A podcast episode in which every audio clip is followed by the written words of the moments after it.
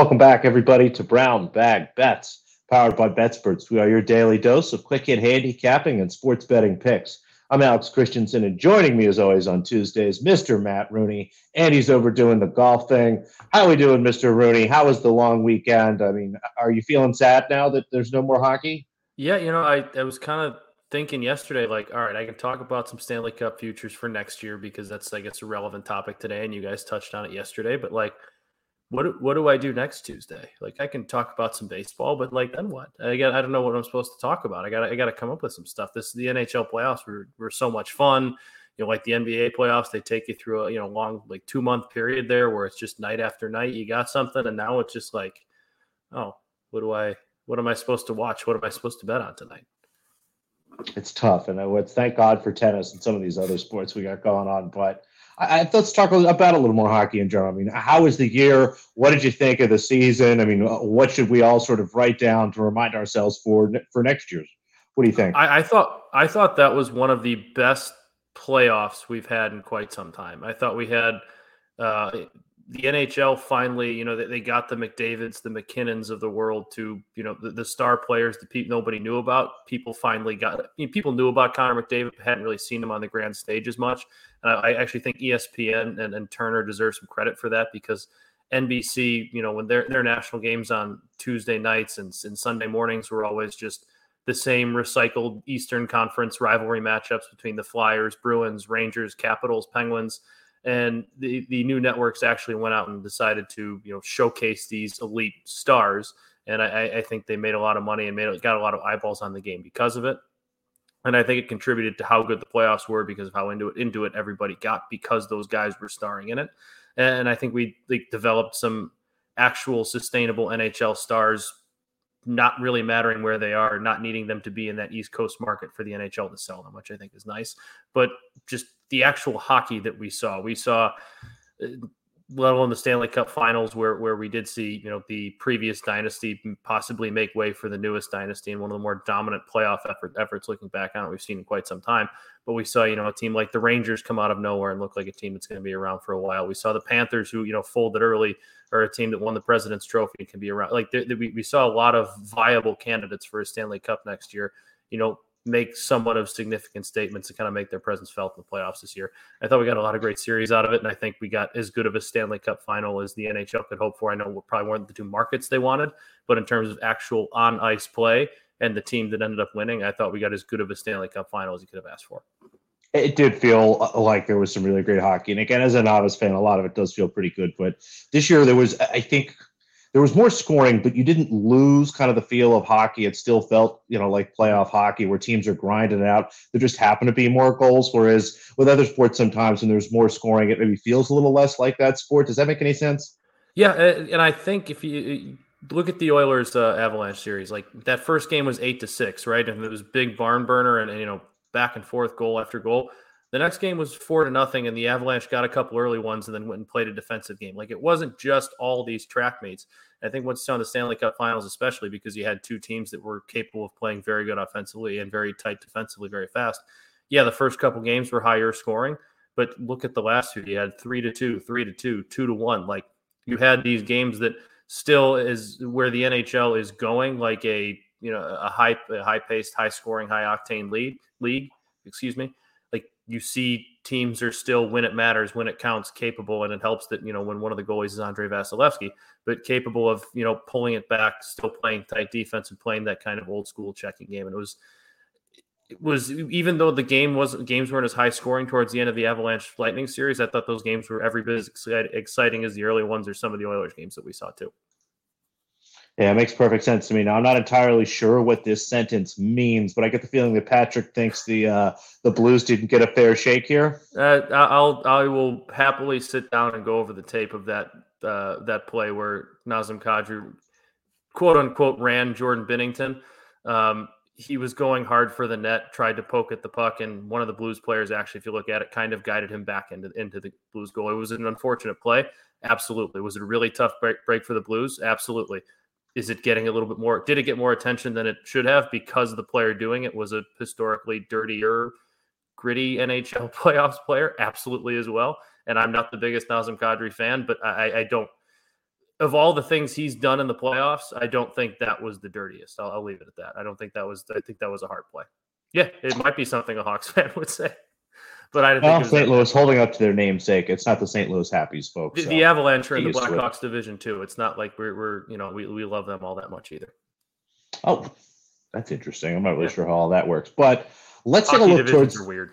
Yeah, well, that's just life. Let's take a look at next season. We did look at the odds yesterday, but um, it was mostly just so Andy and I could go, hey, there they are. We have really no idea what we're talking about. So let's pull them up here. And since you actually know what you're talking about, we've got the favorites here on the left, and I see there's a couple numbers that uh, piqued your interest. There, uh, have you placed couple, any wagers yet? A couple long shots that I like, and I, I'll, I'll Patrick's in the chat and being active. His Blues are plus twenty five hundred.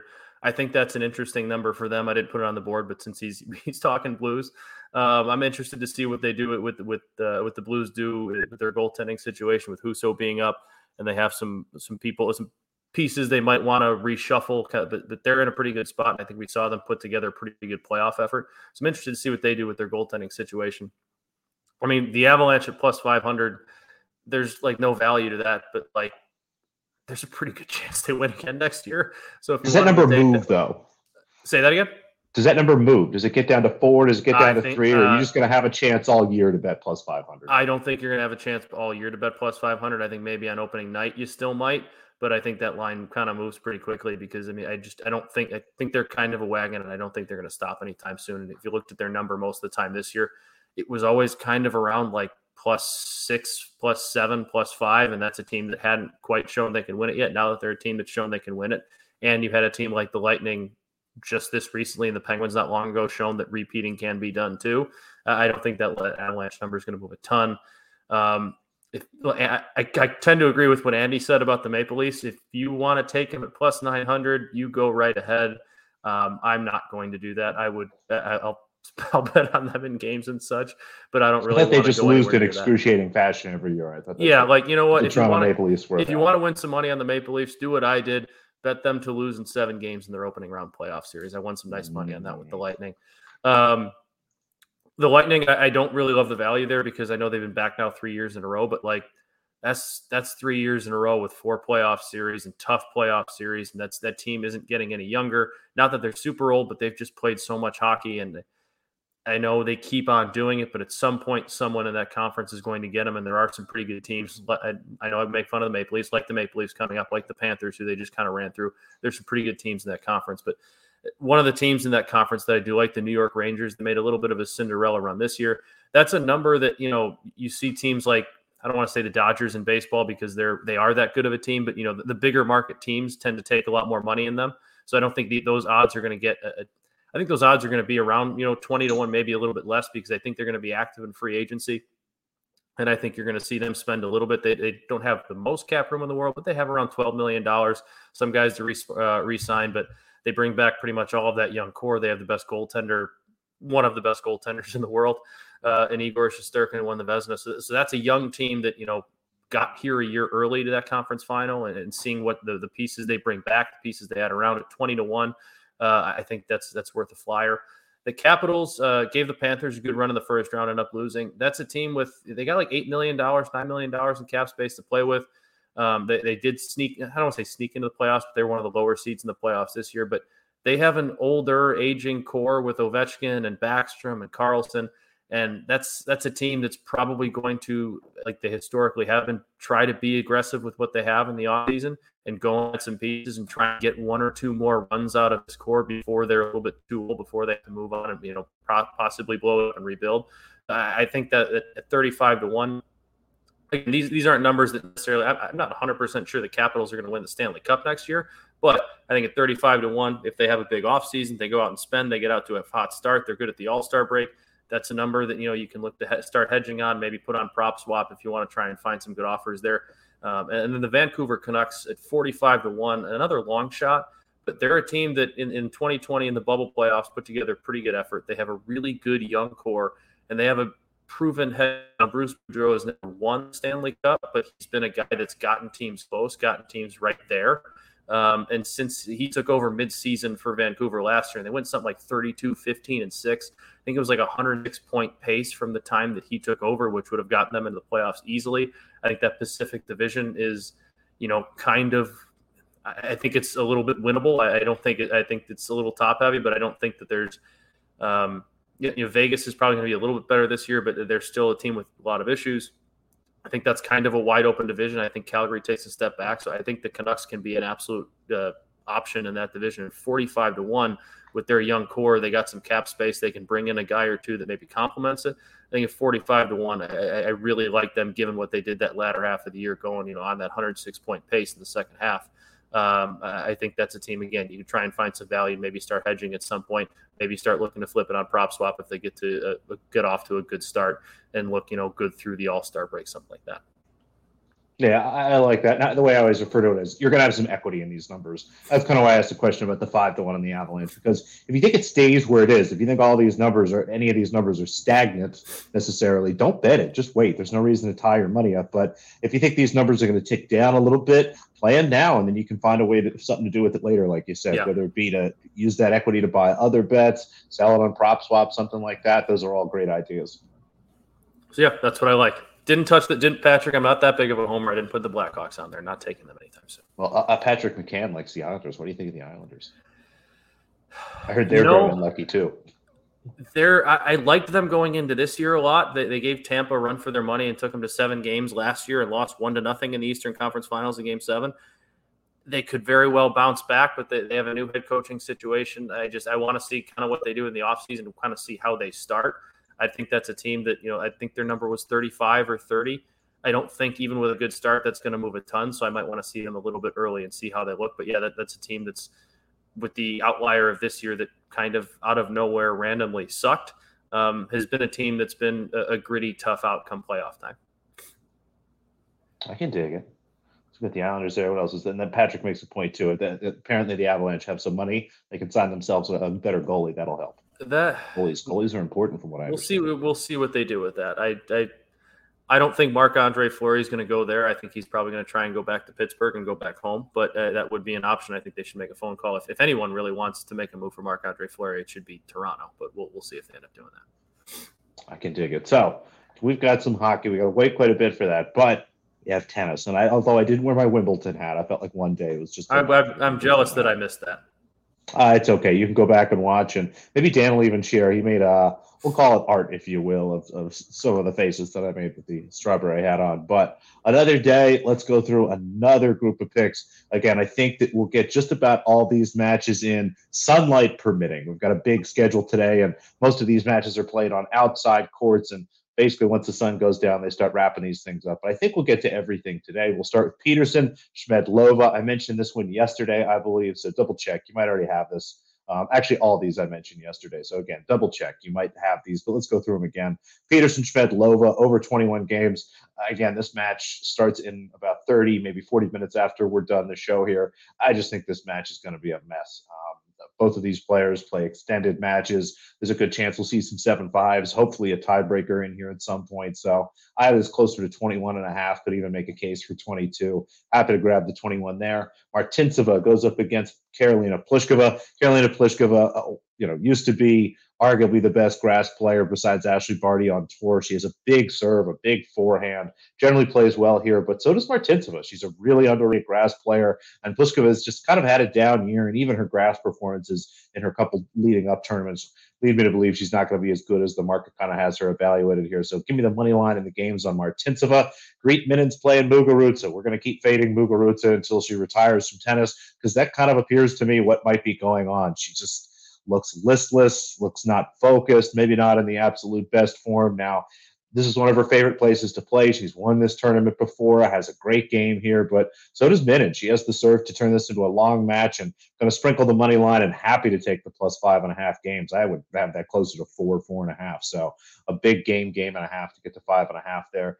Donna Vekic, like her as an underdog against Jessica. Pegula is still one of my favorite players, but given the surface, given the form of either player, I have this much closer to a pick 'em. So give me Donna here, plus 115 or better. There's some plus 20, plus 125 floating around. And Coco Vandeweghe. Um, she goes up against Rybakina, who just having a mess of a season and Coco Vandeweghe is someone who makes a lot of her money in ranking points, and no ranking points this fortnight, but is definitely, I think, going to pay for a lot of her year with a nice run here. She came through qualifying. I think she's a great chance to win this match. Give me plus 290 and plus four games. Tomorrow, um, all of these again, it looks like the earliest time for these matches has been 6 a.m. Um, Eastern. I don't think there's been in a 5 a.m. match yet, so 6 a.m. Eastern. But just double check. We'll start with the parlay: Kaja Juvan um, and Marie Bouzkova. Um, Juvan here had a nice win against Haddad Maia. Again, this should be a good surface for her. She's starting to build herself into a little bit of form. She goes up against Dalma Galfi. She's about minus 180 and was the price that I got for this parlay. I had her closer to minus 200. Um, Marie Bouzkova, always a little bit of an injury risk, but when she's playing and looked pretty healthy in her first match, very clever, very well suited for these courts. The price that I got for this parlay was around minus 165. I had her closer to minus 190 against Don Lee. So put them together, I get plus 150. We'll take an Alison Riske over with all due respect to Ms. Cholinska. I'm not entirely sure how to say that this is a dead nut over spot. Um, I like this over quite a bit. I played over 20. Um, might even go back later and see if I get like an over 21 or 21 and a half, even at a nice plus money bet for a little bit more. Alison Riske overs are just some of the best bets that you can make on grass. Renko as an underdog, um, kind of quietly came through this qualifying um, for this tournament playing very nice tennis.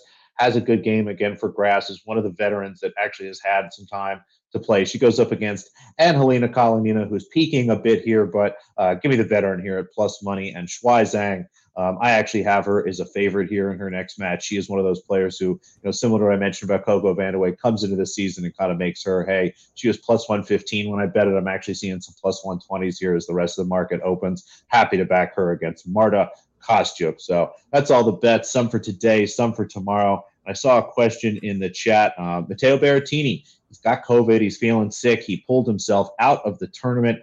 It's going to be really hard for anybody to beat Djokovic. If you don't have some Djokovic futures, anything minus 140, honestly, at this point or better looks pretty good. And um, hopefully you got some Nadal already that was eight or nine to one. You know, two days ago, we're down to four or five. So, um, Scotty, yeah, it seems like we're just kind of barreled towards a, a Novak versus Nadal final at this point. Should should I start parlaying some Djokovic futures with other futures that I like, similar to the the Iga? I think so. I think you're, you're in great shape to do that. I don't know what the number is right now, but yeah, if it opens minus 140, even minus 150, I might go out to. It's just eh, he is going to walk all the way to the final here. I mean, you know, unless he does something stupid again. But I think he learned his lesson after hitting that lady. I would hope so. Hey, that's a good point. I told you the, the other day or yesterday, I won my. Uh, I forgot about it, logged into FanDuel, and I ended up seeing my, right. my, Avalanche Iga parlay thanks to your advice with the French Open Iga parlay futures. That's what I hit. It was a nice little like plus 500, whatever it was, plus 600 winner. I love it. Now, let's get into something that you love maybe I don't love so much, but tennis is going to finish at some point. I'm going to have to have something on. So I guess we've got some baseball. Do we have J ball? Could I do like a tennis baseball? That's a good. Uh, it's Tuesday, so I'm going to just double no, check. Probably unless not. we have no. the, the, first end of a doubleheader at Tuesdays. Oh no, wait! The Twins are playing at one o'clock. Oh, okay. Well, let's against uh, the Cleveland baseball team. Yeah, there you go. They, they should, that's what they should have renamed themselves. Uh, I do have a couple bets today, it. though. I, I, don't like I don't like baseball as much anymore. That makes me sad now because my team's really bad. Um, oh come on now! Oh, we we're, we're terrible. Um, and that's why I, will start. Yeah, let's start there. They're a late night game in Anaheim. We're going White Sox, Angels. Uh, I'm going to the alternate first five under four and a half. I think it's at five and a half, and that was like minus one fifty four for the under. Um, Johnny Cueto throws for the White Sox. He's actually been really good this year for them, especially on the road. I think in three of his four road starts, he hasn't allowed a run. And the one he did, he allowed four through six innings in Toronto. So it's not like it was a very bad outing. He was four runs on the road against one of the better offenses in baseball. Uh, so he's really been fantastic for them um, when they've been away from home. And offensively, the White Sox just can't really score. I think they've scored 10 runs in their last five games. They're coming off a, a series against Baltimore that, where they lost three out of four, and they scored seven runs in those four games. So they've been just absolutely pitiful at the plate. Um, as of late, the Angels' offense has been fine, but I, I, I, think Johnny Cueto goes out and pitches pretty well tonight, and I, I think that one's a low scoring one again. It was, they played last night. The Angels won uh, four to three, and that was two nothing through like the sixth inning or into the sixth inning. I expect somewhat of a similar type game tonight. Uh, and then sticking with a former White Sox, Carlos Rodon going against the Tigers tonight. He's been a strikeout machine this year. If I, I don't remember if he leads the NL or if he's right up there, but he's one of the NL leaders in strikeouts. Uh, he's got eight plus, I think, in his last like five starts. He had ten in his last outing. Uh, they're going up against the Tigers team tonight, who's not very good and has a lineup that strikes out a lot. Uh, so I, I, like Carlos Rodon to go out. It's, uh, not not only do they strike out a lot, not only they're not good, but Rodon, having been a former White Sox, has pitched against the Tigers and pitched against a lot of these guys a lot. He's very familiar with them. Uh, and in games past so far against when he's been with the Giants this season so far against teams that he's known well. I think there was one with the Guardians earlier where he racked up like 12 strikeouts. He's done well against teams from the AL Central so far that they've played that he knows. Uh, so give me Carlos Rodon eight strikeouts and a Giants win because the Giants are just a lot better than the Tigers. I like all this stuff, and Patrick has a play there. What do you think of this Marlins cards over eight and a half? I'm seeing minus twenty, even minus one twenty five, or the first five over.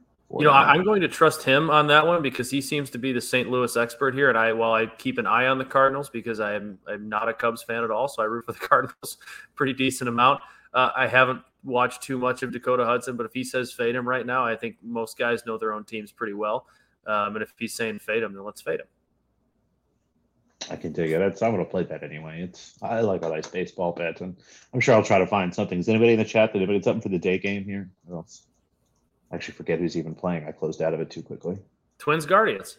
That's right, Twins baseball team. No, Twins baseball team. So maybe something in the chat will pop something in there. But that's all we have today, I believe. We'll be back tomorrow. More Wimbledon, more other stuff. Oh, no, actually, tomorrow we've got a great guest coming on. We're going to talk some WNBA with Clive Bigsby. If you don't know Clive, you can find him on Twitter. I believe he's at Clive Bigsby 40 or something like that. He was on the uh, Circles Off, I'm sorry, Clive Bigsby 41. And then you can find, he just actually did the Circles Off podcast with our um, friends over there at BetStamp. They do a nice job. So that was a good interview. But he'll come on, talk a little WNBA with us. So we'll get ourselves ready. I can't quite figure it out. Hopefully he's got something for us. But that tomorrow and uh, NBA award markets are opening up. So oh. look around and look. Our friends at FanDuel are the uh, market leader here on Six Man of the Year. So some numbers popping up. Hopefully I'll have some time to look at those. But a lot to get into. Uh, thank you, Matt, for joining us as always. I'm sure we'll have you back on Friday or some other time to talk more about baseball, and hopefully things are better for the White Sox. So try to cheer up, eh, bud? They won't be. They won't be. Thanks again, everybody, for watching. Thumbs up, subscribe, hit the little bell so you get alerted, all that good stuff. Thanks to FanDuel, thanks to PropSwap, all our sponsors. We love you guys, and I did a great job in the chat. But Patrick's always doing a good job bringing it. Everybody else, nice job. See you tomorrow.